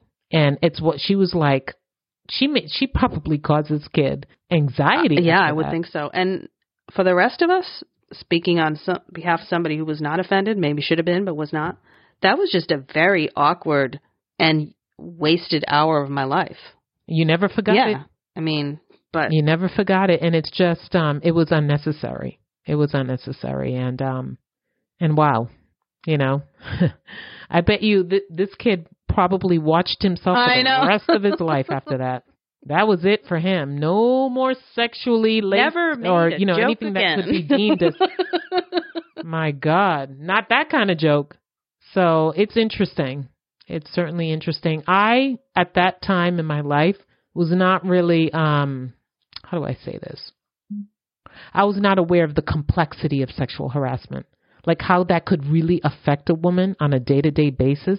I was just not, to me, it was like a non issue. Somebody harasses you, stand up for yourself or, or, you know, just, you know, like I didn't understand that it wasn't that easy and, and that it was a psychological torment and that, that it was much more complex than I ever could imagine. and I the just didn't know. classroom is a I just really didn't know. One, at least one individual there, the teacher. hmm But other than that, we were not in a real workplace yet. Like, No. you didn't get sexually harassed working at Major Video. Probably not. right, and that's what. And I worked at Major. Video. Do you remember that? I, I didn't think you remembered that though. If nothing else, No more Major Video. Totally I think I've exist. proven that I have the memory of an elephant in the course of this. Yeah, I know you remember things that I like that are just gone from this this memory bank. But anyway, um yeah, um I was clueless about sexual harassment and to me it was like suck it up. If you get sexually harassed, just deal with it. Like when people would say, you know, how traumatic it was or like it just wasn't a real issue because I wasn't a real woman. no, you didn't yet. have the you know, workplace like I- experience to know what that could be. Right. And to know and, and to know that there are women who are subjected to this on a daily basis and have no real out, you know, because it's not as easy as just walking away. And it takes a lot of courage to, Oh, absolutely. You don't know it. what kind of response you're going to get. and you can Mhm. get blackballed by just about everybody and it, it is I applaud those women who have stepped forward and gone that road because it's a hard road. And um and unfortunately it's a prevalent problem. Well, and you can understand Uh, why but- it was a hot issue then because we talked earlier about BC only starting to admit women in 1970. Same Mhm. was going on in the workplace. You know, women were only a large numbers of women were only seriously career oriented in the 70s. So men had been alone for a long, long time and Mhm. were not Mhm. accustomed to uh, censoring themselves or paying attention to uh, how their decisions might affect women in a um, a junior role. And so, of course, it blew up when you know lots and lots of women were in the workplace in the 80s. Absolutely, and it's it, it's like, you know, it, it's been a slow slow road, but hopefully we have less and less instances of you know sexual harassment. Certainly, a lot of big name players have Mhm. come down, you know, have fallen from grace due to this type of behavior, and so we just have to continue to bring light to the to the to this subject, and you know, and for those brave women who have who've gone that road, who've filed that complaint, who've gone to the press, who've, you know, they've Mhm. been brave and it made a difference. But what a story. What a story. Yeah, I thought it was a little interesting in light of what we've said about um, Hillary Clinton's debut on the public stage and how she was viewed, and just falls in line with a lot of other women's issues that were prevalent at the time. It does. And with with Hillary, I mean, here you you know, you've got somebody who by you know, who probably at the time is perceived as being stronger and smarter than a man. You know, I mean she's she's like Bill Clinton's right mm-hmm. hand person. You know, when he wants the best opinion, he's gonna look to his wife. And so to to have her take on these this type of, you know, important role and to like, you know, head projects in the White House, it must have been like, What are you doing? How come you're not baking Yeah. you know, cakes and cookies and stuff. You know, that's what you Yeah, know, and she people said were, things you know, that used to seeing. Right, right, and so that must have really been like, what are you doing? You're o- you're overstepping. I'm not. We're not used to this. And so there's a lot. There was a lot that that women had to contend with back then. What did you? Are we ready to discuss? Uh, Yeah, the next guest, yeah, Teri Garr, who's so sweet. yeah. I'm like not as interested in her really. Um, Interesting. Yeah, I've never really been super interested in her, although I I don't know enough about her. I mean, I know, you know, I've seen her in in certain things, like in Tootsie, and I forget well, what else I've seen her in. another Sagittarius, so she Hmm. leads with a smile. Really sweet, right? Yeah, you can see that.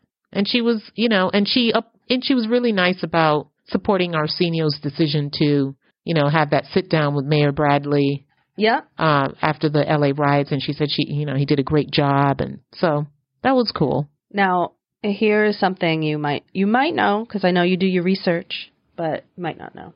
Did you pick up on anything to do with the fact that she comes on with a sprained ankle? Yes, I I saw that she came on with a sprained ankle, and there was a little bit of back and forth, you know, talk about that. But I don't I don't remember I don't recall any other info on that.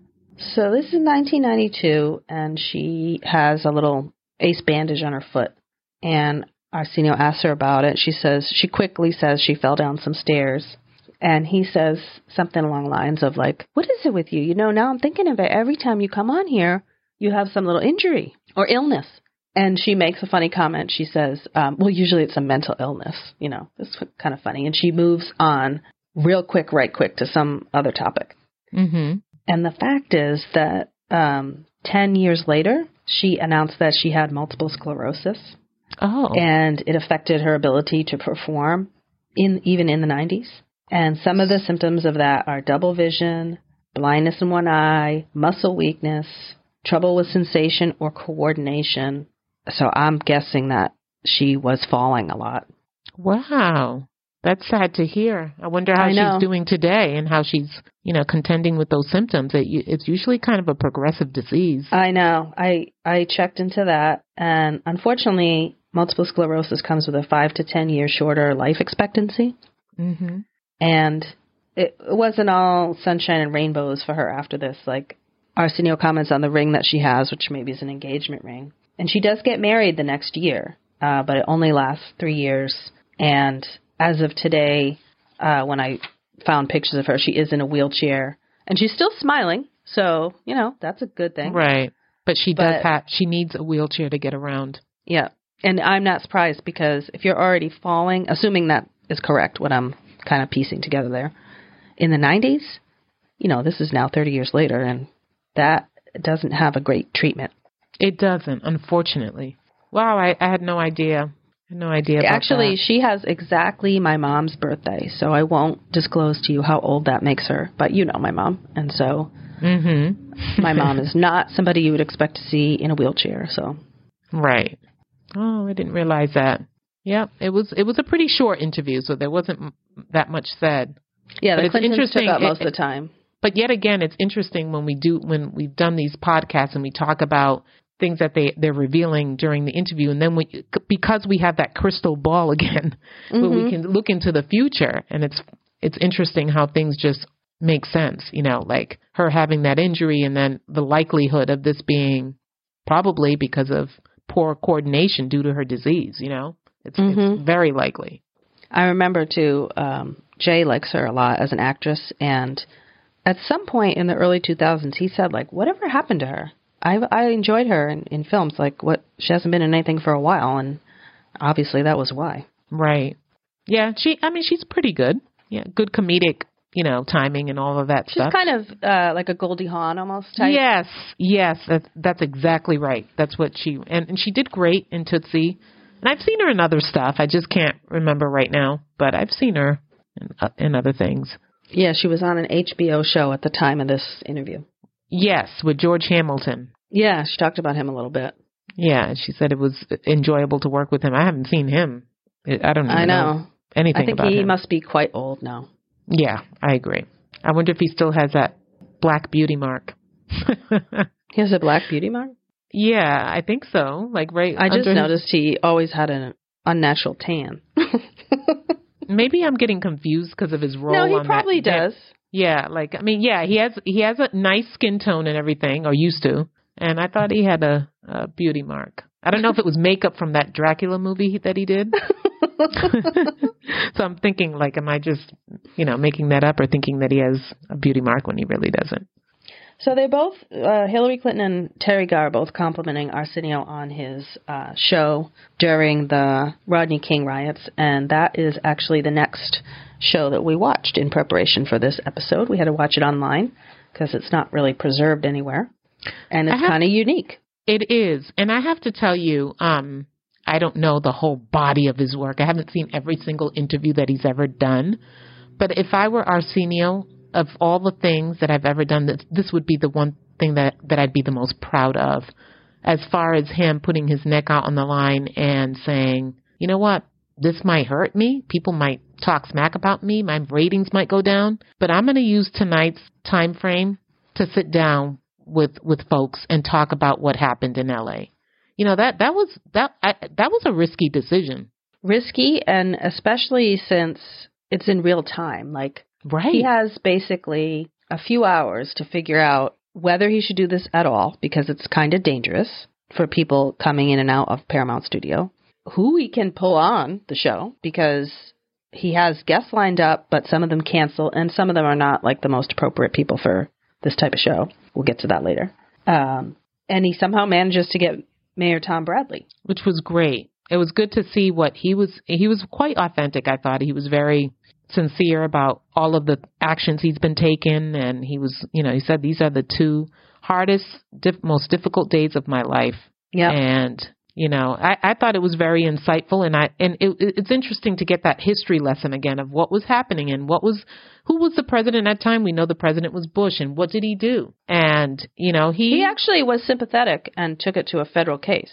right, Right. And I, I honestly did not know that detail. So it was good to, to find out that that was the case, that he was, that the Justice Department was going to investigate any violations and that he also was enraged. I mean, it was kind of, even to this day, I still don't understand what happened and why the verdict was what it was. I, I still don't understand how a video, how, how we could r- rationalize away the content of what that video showed us, which was just Well, if you believe that woman who stood up in the audience, what did you think about her, the woman who spoke? The um yeah, I think she was the only woman who spoke. Yeah, I think she was. Um, I, I think that she was just bubbling inside. Like she she was just fed up and she wanted to scream at someone. And the only thing I I, I, I was fine with her comments. The only thing is that she was screaming, and it looked like she was screaming at Mayor Bradley. And I'm Or Arsenio uh, or, or Ava, yeah. yeah, I'm not really sure who who she was screaming at. You know, because I, What she know, was saying was how how is it that this had to go to another community this uh, trial and you know that we couldn't trust the people of our community to make this important decision. Yeah, no, I agree with that, and it's just reflective of you know it, it just what does that what's the message there? You know, it's another community, mostly white jury, two ex cops on the on the jury, Mm-hmm. and so you know I, I don't know if these things would happen now. Probably not. They they would probably be a lot more care as far as you know where you know where a case gets transferred to and how I don't know. I would like to think that things would be different. Um, but it was it was tough. But it was I, I enjoyed the show. You know what confused me was Lou Reed. no kidding. I don't understand where walking on the wild side was gonna. It seemed really inappropriate. Like, can't we sing something else? I don't know. I would have been fine with like I don't know somebody else like Joan Baez. Well, no, I she's know. dead, right? I, I don't know No, she's she not dead. oh, she's not dead. I'm so sorry, Joan Baez. No, she looks great as a matter of fact, but All right, like somebody a little bit more sort of socially like I could see that. I could understand if you pick some kind of civil rights type, you well, know, that people associate with that. We go back to the fact that he had certain guests planned, and some of them were there. And I believe that Lou Reed was one of the guests planned because he even had um, kind of a special guest in his band. Did you notice that guy? He called him Little Jimmy something. Who was singing Um, in a high voice, like on the wild side. Yes, yes. I liked it. so the fact he had that guy made me think like he didn't just show up with this guy. Like this was a planned uh, performance. right. And I totally agree that the Wild Side is a very weird song and does Doesn't have not anything to do with yeah. Is not for everybody. Matter of fact, it was like nearly banned when it came out. oh yes, I didn't realize what the content. I, I never really analyzed what the word said because I was confused by this guest. So I looked at the lyrics of the song and I'm like, Mm-hmm. oh no, no, this is even more confusing now.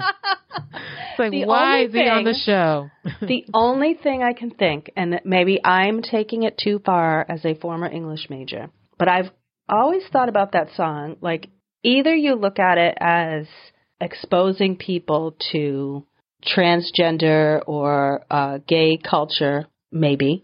There's actually some people that say it's anti-trans, but leave that aside for just a moment. Mhm. Or if you think if you try to think of like the larger context, I think it's I've always thought it's about a city and life in a city is a lot more exciting and wild and also dangerous. Like because of that. Because it's not small town America. It's going to shock you, it might hurt you at times. And I think I might I might have a reasonable interpretation because if you think earlier in Arsenio, Mark Wahlberg was on and he had a song called Wild Side. yes. And he talked about um, stuff that happened in Boston that was, Mhm. you know, out of line and dangerous in a lot of cases. So, in that respect, I think it maybe is not the worst possible song because we are talking about a city that is alive and vibrant and multicultural. And because of that, you do get incidents that are frightening. Right. Well, yes.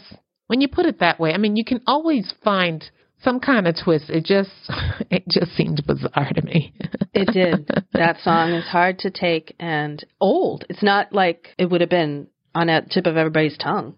right. And I don't. I mean, I, I think that there's some definitely a lot of validity in what you're saying as far as making that connection. But it's like, okay, I mean, you kind of have to think deep on that one and say, Right. you know, it's like it, I, it just, it was, it was weird.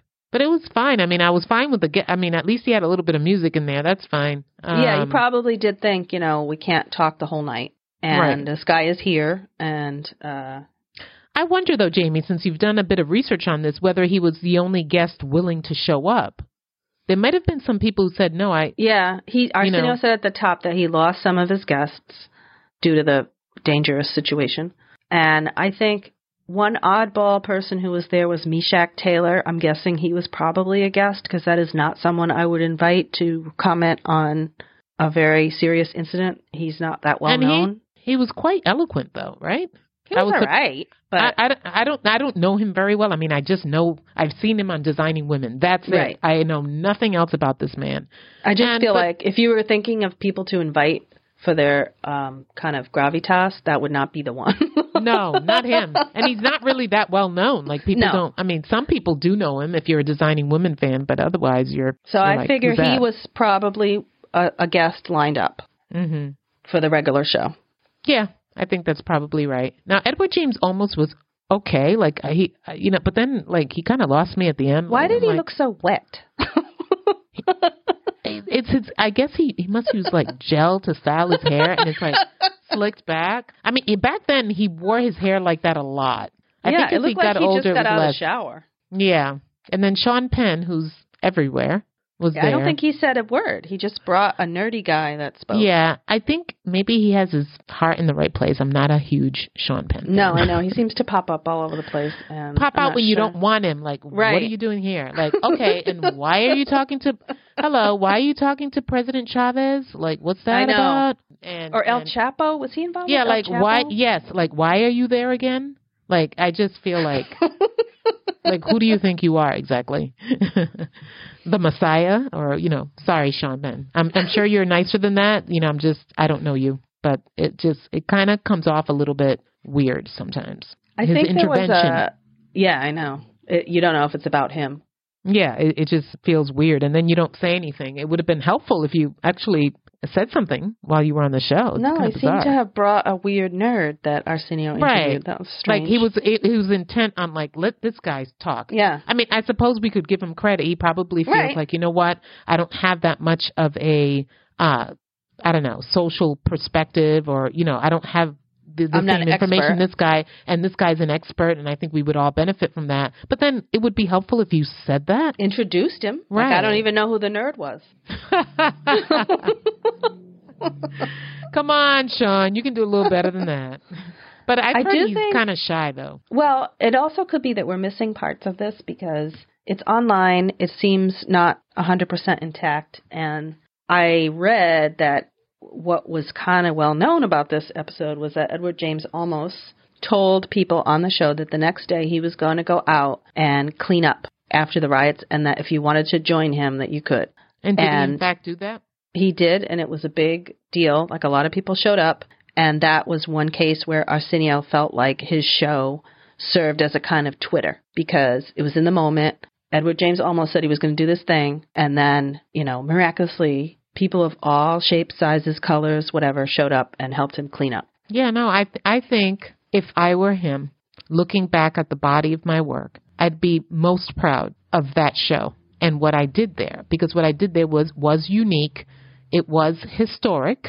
That people are going to look back at that and say, you know what, he was the one the one entertainer that kind of you know was not afraid to to have guests on and and and had this whole community approach. I think what he did was remarkable. I mean, if if if I looked back, I would be really proud of that. And he was fearless because honestly, some people that could have really worked against him. Yes, definitely, because he's he's not. I'm not going to say trained, but he's that's not his. He's not Phil Donahue. No. There's no there's no background that he has that makes him a natural for that. But what worked here is just a natural interest, empathy, and just the human connection. It, that's all it was about, really. The human Mhm. connection. Let's talk this out. He didn't. I- I just really kind of, you know, admire the fact that he was just willing to talk it out, and almost as if he was inviting all these people to his house for dinner, and we were Yep. just all talking it out. He even had his pastor there. He ended with a prayer. I mean, really, he it was great. It was great. Um, I felt more proud for him on the second viewing. On the first viewing, I was like, okay, so we have Sinbad, who's not super intellectual. We have Walk on the Wild Side, which is weird, and Meshach Taylor. Like maybe this is not the best group of people to be discussing this. but on second viewing, I was like, you know what? He got Mayor Tom Bradley, so that was really the number one person you could have to talk about this. And the woman in the audience, you know, clearly benefited by being able to voice her thoughts. So it was, you know, it was a little messy, but overall, it was good. I think the messiness, the imperfection is what made it good. That it was not this like, you know, sophisticated, highly planned situation. We had an emergency. Right. We had a social, political, whatever you want to call it, emergency. And he rose to the to the to the the opportunity. He he he said, "Let's do something. Let's do something spontaneous." As if anything crazy happened right now, and we just all went out and protested, or all went out and voiced our concerns. That's exactly what he did. It was a community meeting. Yes, it was. And it was authentic and, in that way. Yeah, and and I I think that that's what made it special. Had it been you know uh, highly organized or or you know then it would have been like is he looking for an opportunity here? Is he trying to? Yeah, I, I like sure. that it was. I like that it was just casual. Be, you would be giving him a lot of slack anyway because it's in an emergency. He opts to do a show. He pulls something together. So you know, there's a lot of uh, I don't want to say grace period, but there's a you, you allow him a lot of um, liberties in what he does, what he is able to put together because he doesn't have a lot of resources or time. No, he he didn't. And I think a lot of stars probably reached out to him privately and said, "What you did was great." You know. Can I just tell you one really strange thing I read on research? Sure. So that guy, the little guy who sang Take a walk on the wild side. Who's old, right? he must have been like in his sixties. I think he was even older. Um, I kind of liked it. I mean, it was kind of like that old. I don't know. You you kind of felt like if I walked into like some, I don't know, rural club or something like that, that I would find right. somebody like him singing. So it was kind of cool. But what so about he, him? What about he him? He had a career and he was down and out for a while, and then I think people like Lou Reed rediscovered him, and he ended up toward the end of his life like recording new stuff, and it was basically a, a good story for him. Awesome. But he, had, but he had a weird disease that I've never heard of called Kallmann syndrome. And this disease meant that he never really went through puberty, which is why his voice was so high. And he wasn't like the most manly looking guy. No, and he wasn't. The reason, yeah. No, the reason they called him Little Jimmy Scott was that for his early career, he was under five feet tall. Now, get this. This is what I feel so compelled to tell you. A feature of this syndrome is that you can grow later in life. So at age 37, he grew eight inches. Isn't that wild? That's a bizarre disease. Can you imagine being 37 and growing eight inches? Yeah, that's weird. Like and then what, people see you like, what the hell did you do? Yeah. what the hell kind of hormone did you take? Um, but but wow, that's interesting about the voice. That's a Yeah. You, who would have thought that? I would have never thought that there was a big story behind that. I would have just Yeah. thought, oh no, that's his voice and that's it. I don't know what prompted me to look him up. I guess it was just that I thought, like I said before, this had to be pre planned. This little guy did not just show up randomly on the night of the LA riots. Like he I'm pretty sure Lou Reed wanted to have this performance with this guest. Right. You mean because of the situation? No, because he Lou Reed I think had a new album and he probably put a lot of thought into you know how he hadn't been popular for a while so how how am i going to come back and what kind of an interesting performance can i give to get people's attention just as a guest not as a guest on the night of the riots. And it worked because it did make it more interesting to have him there singing that part of the song for sure. yeah. Yeah it was good.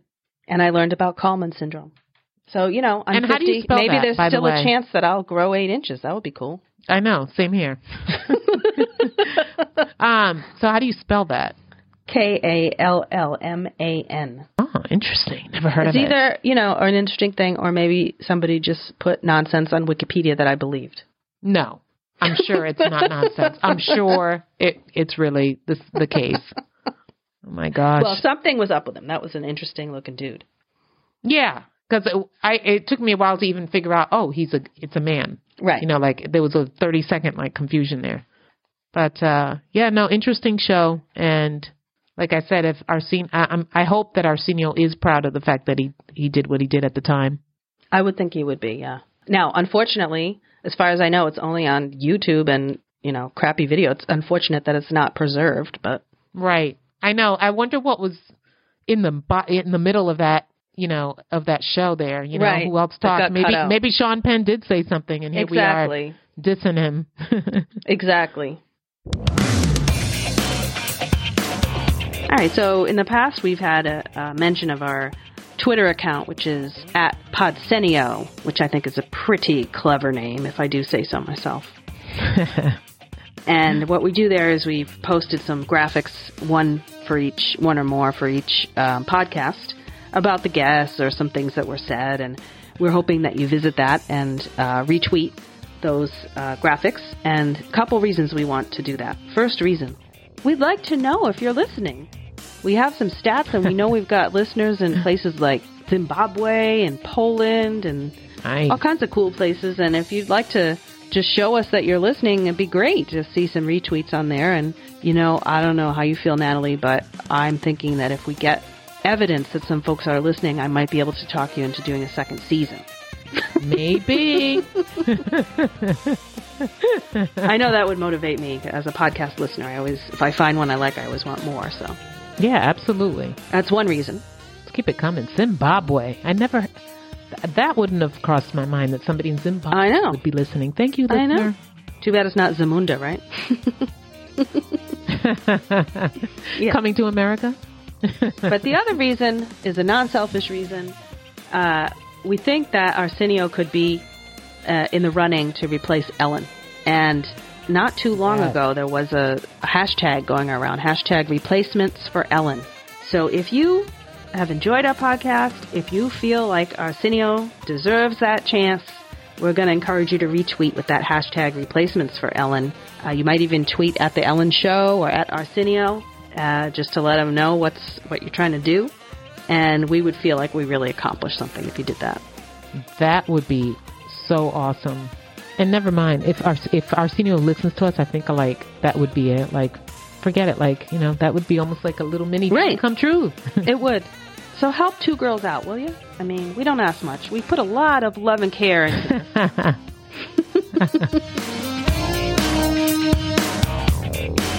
We found the recording of the Green Line train on freesound.org. Thank you to Craig Hagan. This concludes our broadcast day.